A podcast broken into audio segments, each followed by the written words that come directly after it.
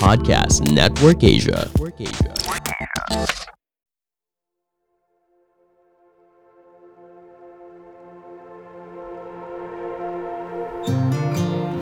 Napaka bilis mong masaktan kahit sa napakaliit na bagay. Napakabilis mong magmahal kahit sa napakaliit na bagay. Mapagpalayang araw sa inyong lahat. Ako si Edgar Calabia Samar, guro ng panitikan, wika at kulturang Filipino at may akda ng ilang premyadong nobela at aklat ng tula. Samahan ninyo ako sa Season 2 nitong Mga Teorya ng Pagkahulog, isang podcast tungkol sa panitikan at pagsusulat at bayan na powered ng Podcast Network Asia at Podmetrics. Buong Season 2, babasahin natin ang nobela kong Walong Diwata ng Pagkahulog at pagkakabasa ko ng isa o dalawang kabanata sa bawat episode, magbabahagi rin ako ng mga tala sa pagsusulat ng nobela na makatulong sana sa mga naghahanap ng inspirasyon at direksyon para makapagsulat din. Kumusta na ba kayo? Kumusta ka na? Ako, eto. Sa tuwing sinusubukan kong itiwan ka, ako ang patuloy na nahuhulog. Mapagpalayang araw sa inyong lahat. Maayos pa rin naman sana kayong lahat ngayon. Para sa episode natin ngayon, babasahin ko ang ikadalawamputpitong kabanata ng Walong Diwata ng Pagkahulog na ikalabimpitong numbered chapter din ng nobela, ang Teresa. Ang pamagat nitong episode 22 ay isang linya mula sa maririnig ninyong kabanata. Wala siya sa tabi ko kapag nagbabasa ako. Pero bago natin simulan ng kabanata, Pakinggan muna natin ang isang paanyaya mula sa mga kaibigan natin sa Podcast Network Asia.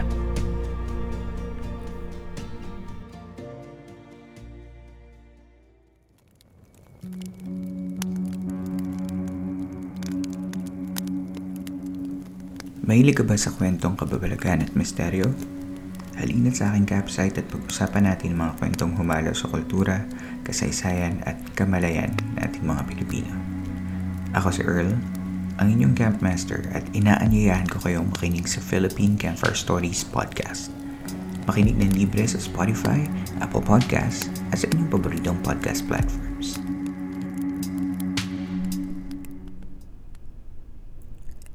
Labimpito, Teresa. Bakit ka nakatingin? Naalimpungatan si Teresa. Napangiti ako. Hindi mo nababasa ang iniisip ko. Maaga na. At sinabayan din niya ng ngiti. Yun ang unang pagkakataon na nagpaumaga na kami sa motel. Hindi ko pa rin pinapanghasang iuwi siya sa apartment na tinutuluyan ko kahit minsan. Naroon din siguro ang kaba na kakilala siya ng mga kapitbahay ko sa subdivision. Hindi ganon kalaki ang Marikina. Naupo si Teresa sa gilid ng kama. Tinitingnan ko ang hubog ng likod niya. Ang mahaba niyang buhok na salasalabid na ngayon. Wala bang naghihintay sa'yo sa bahay? Alam kong hindi niya yun sasagutin. Nasabi ko na yata ang lahat kay Teresa noon pero wala pa rin akong alam na kahit ano tungkol sa kanya. Huwag mo akong masyadong tingnan. Yun ang binulong niya kahit hindi siya tumitingin sa akin bago siya tuluyang tumayo patungo sa banyo. Totoo bang nakakabasa ka ng isip? Naririnig ko ang lagaslas ng tubig mula sa lababo sa banyo. Maya-maya, nagsipilyo na siya. Ilang minuto lang nagsimulang bumuhos ang tubig sa shower. Paglabas niya ng banyo, nakahubad pa rin siya at tinutuyo ng tuwalya ang mahabang buhok. Paano ko maiwasang tingnan ang katawan niya? Sabi ko sa'yo, wag mo akong masyadong tingnan. Totoo bang nakakabasa ka ng isip? Sinabi ko sa'yo, kapag gabi. Nagbiro ako. Ano ka? Diwata. Alam mo kung ano ako.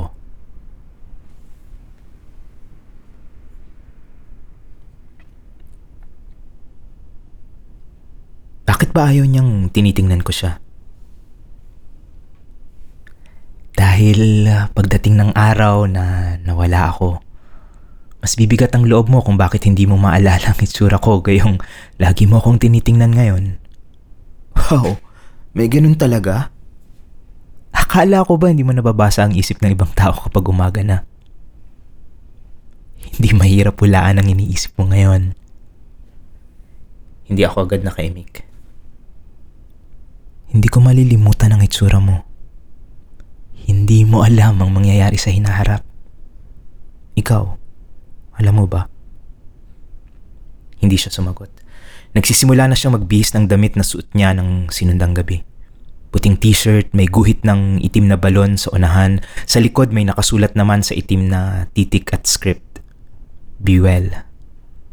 Corny, naisip ko, pero parang may ibang kahulugan dahil siya ang may suot. Isinunod niya ang putiring panty at saka ang asul na maong. Nakasandals lang siya na kulay itim din. Dinampot ko ang pantalon ko sa sahig sa gilid ng kama at kinuha ang wallet ko. Kumuha ako ng limandaan at iniabot sa kanya. Kinuha niya yon at hindi na lumingon ulit sa akin hanggang sa makalabas na siya sa silid. At ako na lang ang naiwan sa kwarto. Laging ganon ang nangyayari. Nauuna siyang umaalis at naiiwan ako sa kwarto. Maliban sa nakatulog nga kami ngayon at inabot ng umaga rito sa loob. Ano kayang napanaginipan niya? Sino kaya ako sa panaginip niya? Ako hindi ko maalala ang napanaginipan ko maliban sa komportableng komportable ang tulog ko. Hindi ba natatakot si Teresa sa AIDS o kahit anong sakit? Kahit minsan hindi ako nag-condom sa tuwing magkikita kami. Hindi niya ako hinanapan ito. Kahit may dala ako, nahihiya akong gamitin kapag nakayakap na siya sa akin. O hinalikan na niya ang leeg ko. O ang dibdib ko.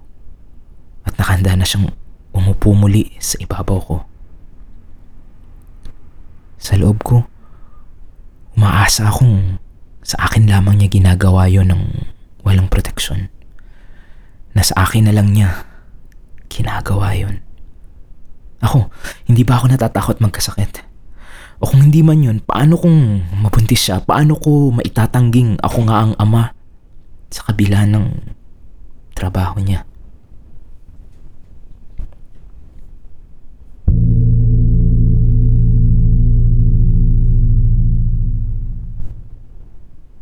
Ang alam ko, hindi na ako natatakot magkasakit. Laging sinasabi sa akin ni Lola Bining noong lumalaki ako, hindi na ako magkakasakit. Kahit kailan. Bukod sa wala nga sa lahi namin ang nagkakasakit na bayaran ko na raw ang lahat ng maaaring maging sakit ko sa buong buhay ko nung sanggol pa lang ako. Kaya nga nila ako pinabinyagan ng bagong pangalan. Mukhang ayaw raw tanggapin ng katawan ko ang Gabriel na una nilang ibinigay sa akin. Pagkatapos ng binyag, pinaliguan daw nila ako sa unang pagkakataon ng tubig mula sa balon na nasa dulo ng atisan. Akala ko ba bininyagan niyo ako ng bagong pangalan sa simbahan kaya nawala. Pero hindi ako papansinin ni Tito Tony. Nagagamit pa raw noon yung balon.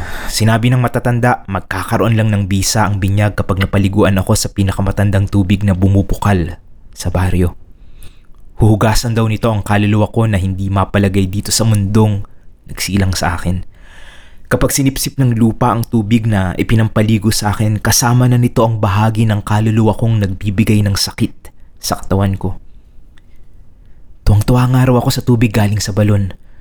Noon lamang daw ako natuwa ng ganun sa tubig, parang isda na ibinalik sa dagat. At kumaling nga ako. Parang himala.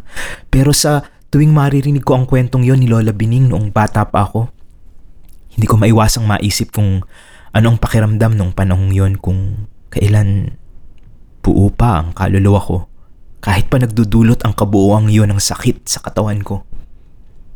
Paminsan-minsan naiisip ko rin kung mayroon kayang iba pang bahagi ng kaluluwa ko na hindi sinasadyang napasama maliban sa bahaging nagdudulot sa akin ng sakit ng hugasan ng katawan ko ng pinakamatandang tubig ng atisan mula sa balon. Saan pumupunta ang mga bahagi lamang ng kaluluwa?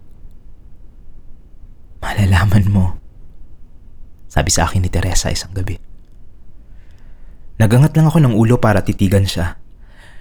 Kapag gabi nga at kaharap ko si Teresa, hindi ko kailangang magsalita.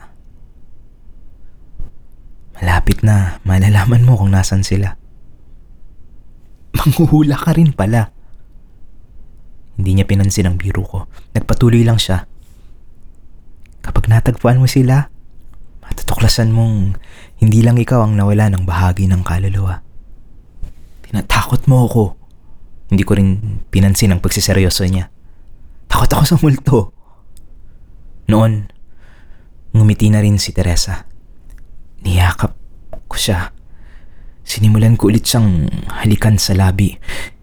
Ipinasok ko ang tila ko sa loob ng bibig niya. Pero hindi maiwasang pumasok sa isip ko kung siya kaya. Buo pa ba ang kaluluwa niya? Anong kaluluwa na lang ang natitira sa katawan niya? Alam kong nababasa niya ang nasa isip ko pero hindi siya sumagot. Tahimik. Tahimik siyang nagpaubaya.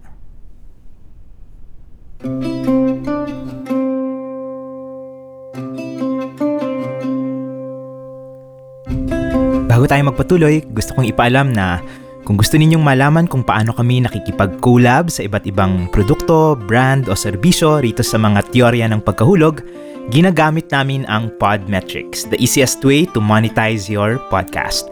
Kaya kung may podcast kayo, mag-sign up na sa podmetrics.co.co at gamitin ang referral code na mga teorya ng pagkahulog, walang space at capital letter ang simula ng bawat salita, MTNP.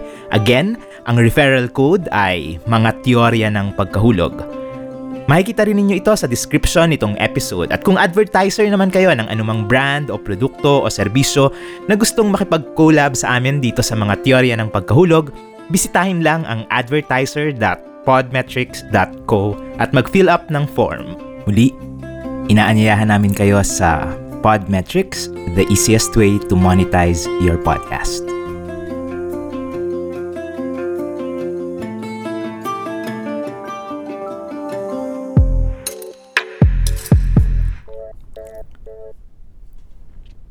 Samantala, patuloy naman ang pagbabasa ko. Kasabay ng sunod-sunod naming pagkikita ni Teresa, sinunod-sunod ko rin ang pagbabasa sa mga aklat ni Murakami. Sabi ko sa sarili ko, heto, heto ang gusto kong basahin. Hindi ko siyempre inaamin na, heto, heto ang gusto kong isulat.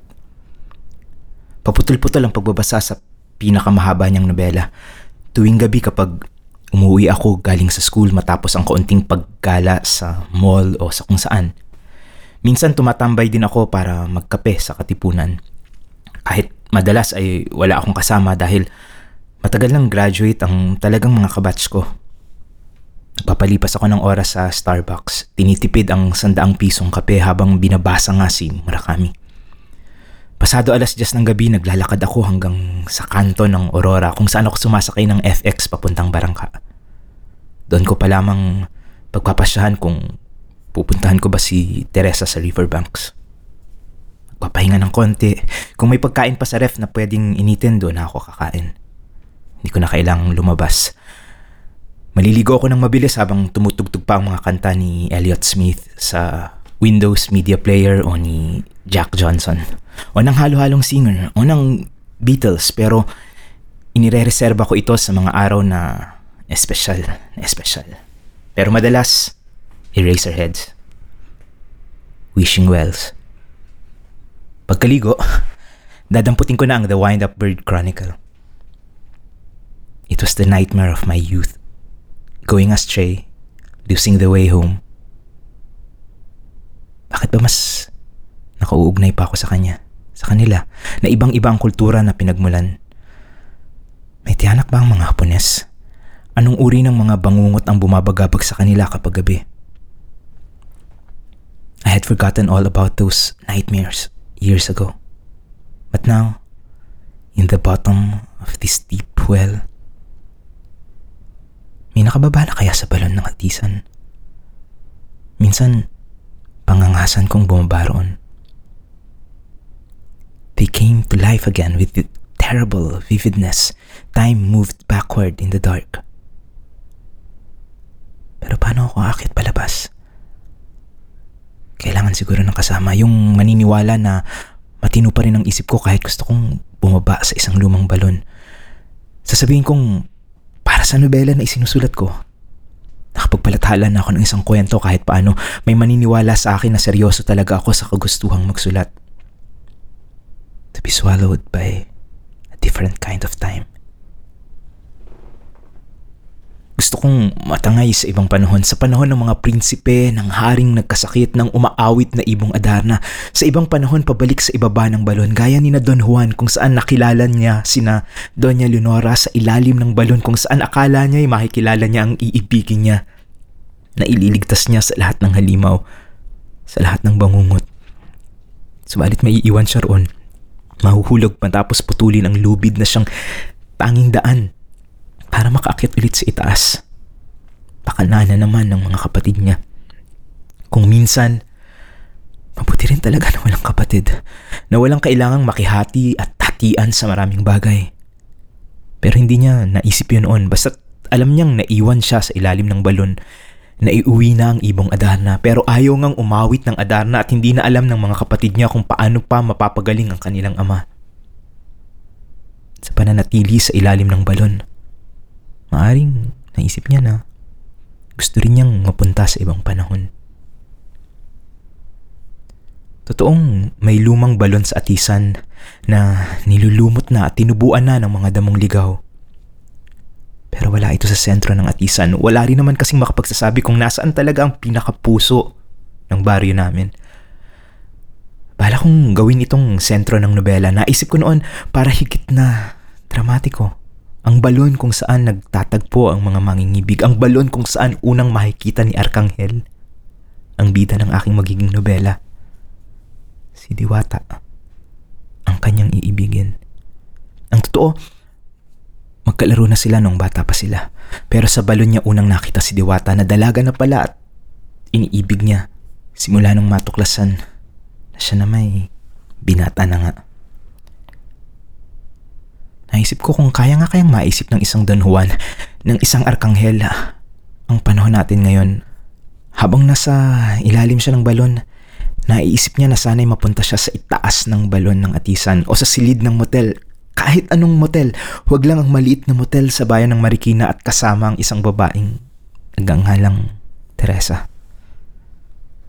Minsan daw, umapaw ang tubig sa balon sa atisan.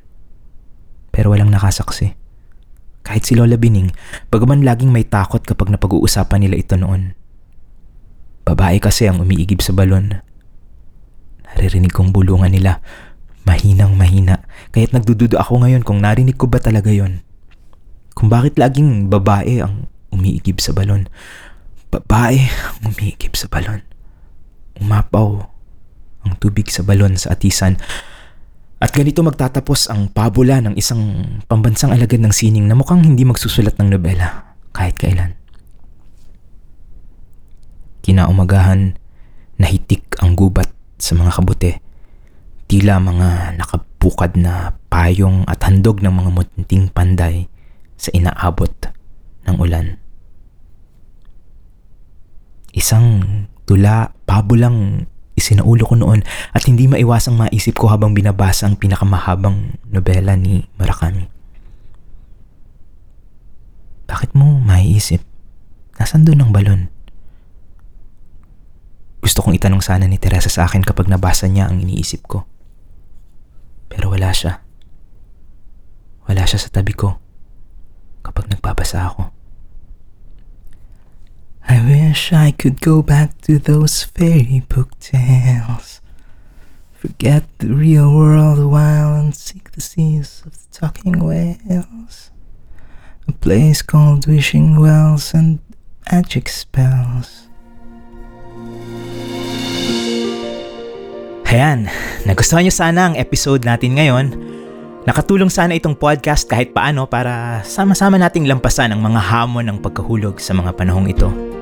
Muli, kung gusto ninyong sumuporta sa mga ginagawa ko at gusto ninyong dumalo sa aking live online classes tungkol sa panitikan at online workshop sa malikhaing pagsulat o magkaroon ng exclusive access sa lahat ng mga isinusulat ko ngayong series bago pa man malathala ang mga ito, bisitahin lang ninyo ang patreon.com slash easysummer. Salamat sa aking mga patron na patuloy na nagpapalakas ng loob ko na may mahalaga sa ginagawa ko. Maaari rin ninyo akong i-follow sa aking Twitter at IG sa at EasySummer o i-like ang aking FB page para sa daily posts ko tungkol sa panitikan at pagsusulat. Pero nakakapag-reply lang ako ngayon sa DM sa mga follower ko sa aking IG dahil yun na lang talaga ang nagagamit ko sa araw-araw. I-follow sana ninyo itong mga teorya ng pagkahulog at i-share sa mga kaibigan ninyo at kakilala para mas marami pang makarinig. Kung nakikinig kayo sa Apple Podcast, makapagbigay rin sana kayo ng review at babasahin ko rito sa episode. Nakakatulong ang reviews para tumaas ang posisyon ng podcast sa search engines para mas madaling makita ng iba at mas marami pang makarinig. Muli, ang mga teorya ng pagkahulog ay powered ng Podcast Network Asia at Podmetrics. Suportahan din sana ninyo ang iba pang podcast ng network, gayon din ang isa ko pang podcast tungkol sa panitikan at paninindigan ang Anong Kwento Natin kasama ang nabilistang si Glenn Diaz. Linggo-linggo naman naming tinatalakay ang iba't ibang paksa sa pamamagitan ng iba't ibang kathang Pilipino.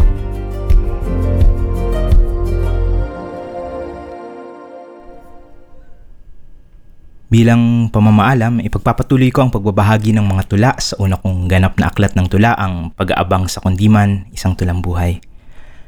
Ang kasunod na tula ay isang pagmumuni sa halaga ng espasyo sa batang kamalayan kung paano niya inilulunan ang sarili sa daigdig sa gitna ng napakaraming paraan ng mundo upang magligaw ng pagkatao. Narito ang mapa. Sa tuwing ipinapasyal ng tatay, pag uwi, babaybayin ko noon sa isip ang nilakbay at saka iguguhit sa papel magsisimula sa ilog o sa isang kanto at saka dadalhin ang lapis sa kung saan pipiliting iligaw ang sarili. Dadagdagan ng kalye o lalagyan ng puno ang dapat sanay tindahan. Pero hindi ako nawawala. Noon ko nasumpungan ang mukha ng paglikha. Pinangalanan ko ang mga lugar kahit ang mga di narating o wala naman talaga. Manggahan, ligaya, engkanto, at iba pa. Pangalan ng kalaro ng mga bagay na madalas makita, mga taong iniibig, mga bagay na gustong paglaruan. Inibig ko noong lakbayin ng mundo na kailanman di ko matatakasan.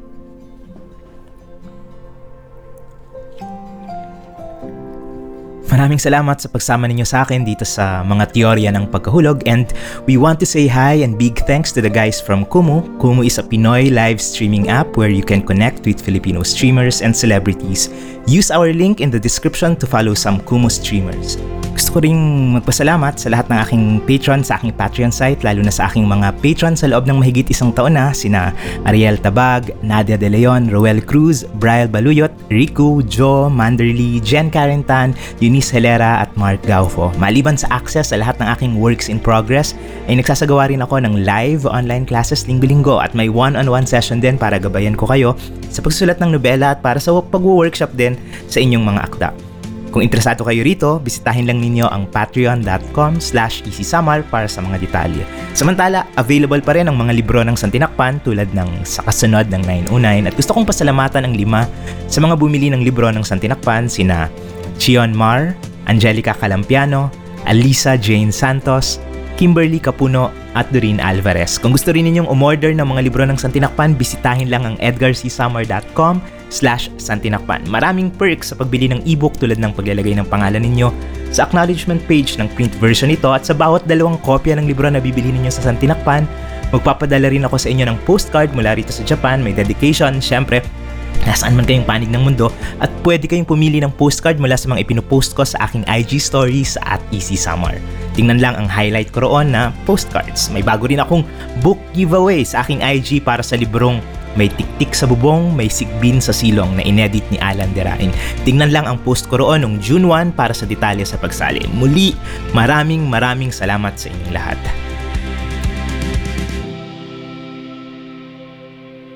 Paano? Pakisulit tayo sa episode 23 nitong season 2 ng mga teorya ng pagkahulog sa susunod na biyernes at huwag kalimutang maaaring pare-pareho tayong natatakot pero kailangan din nating laging ipaalala sa isa't isa na okay lang matakot at na hindi masama kung napapagod man tayo sa mga paulit-ulit na pagkahulog.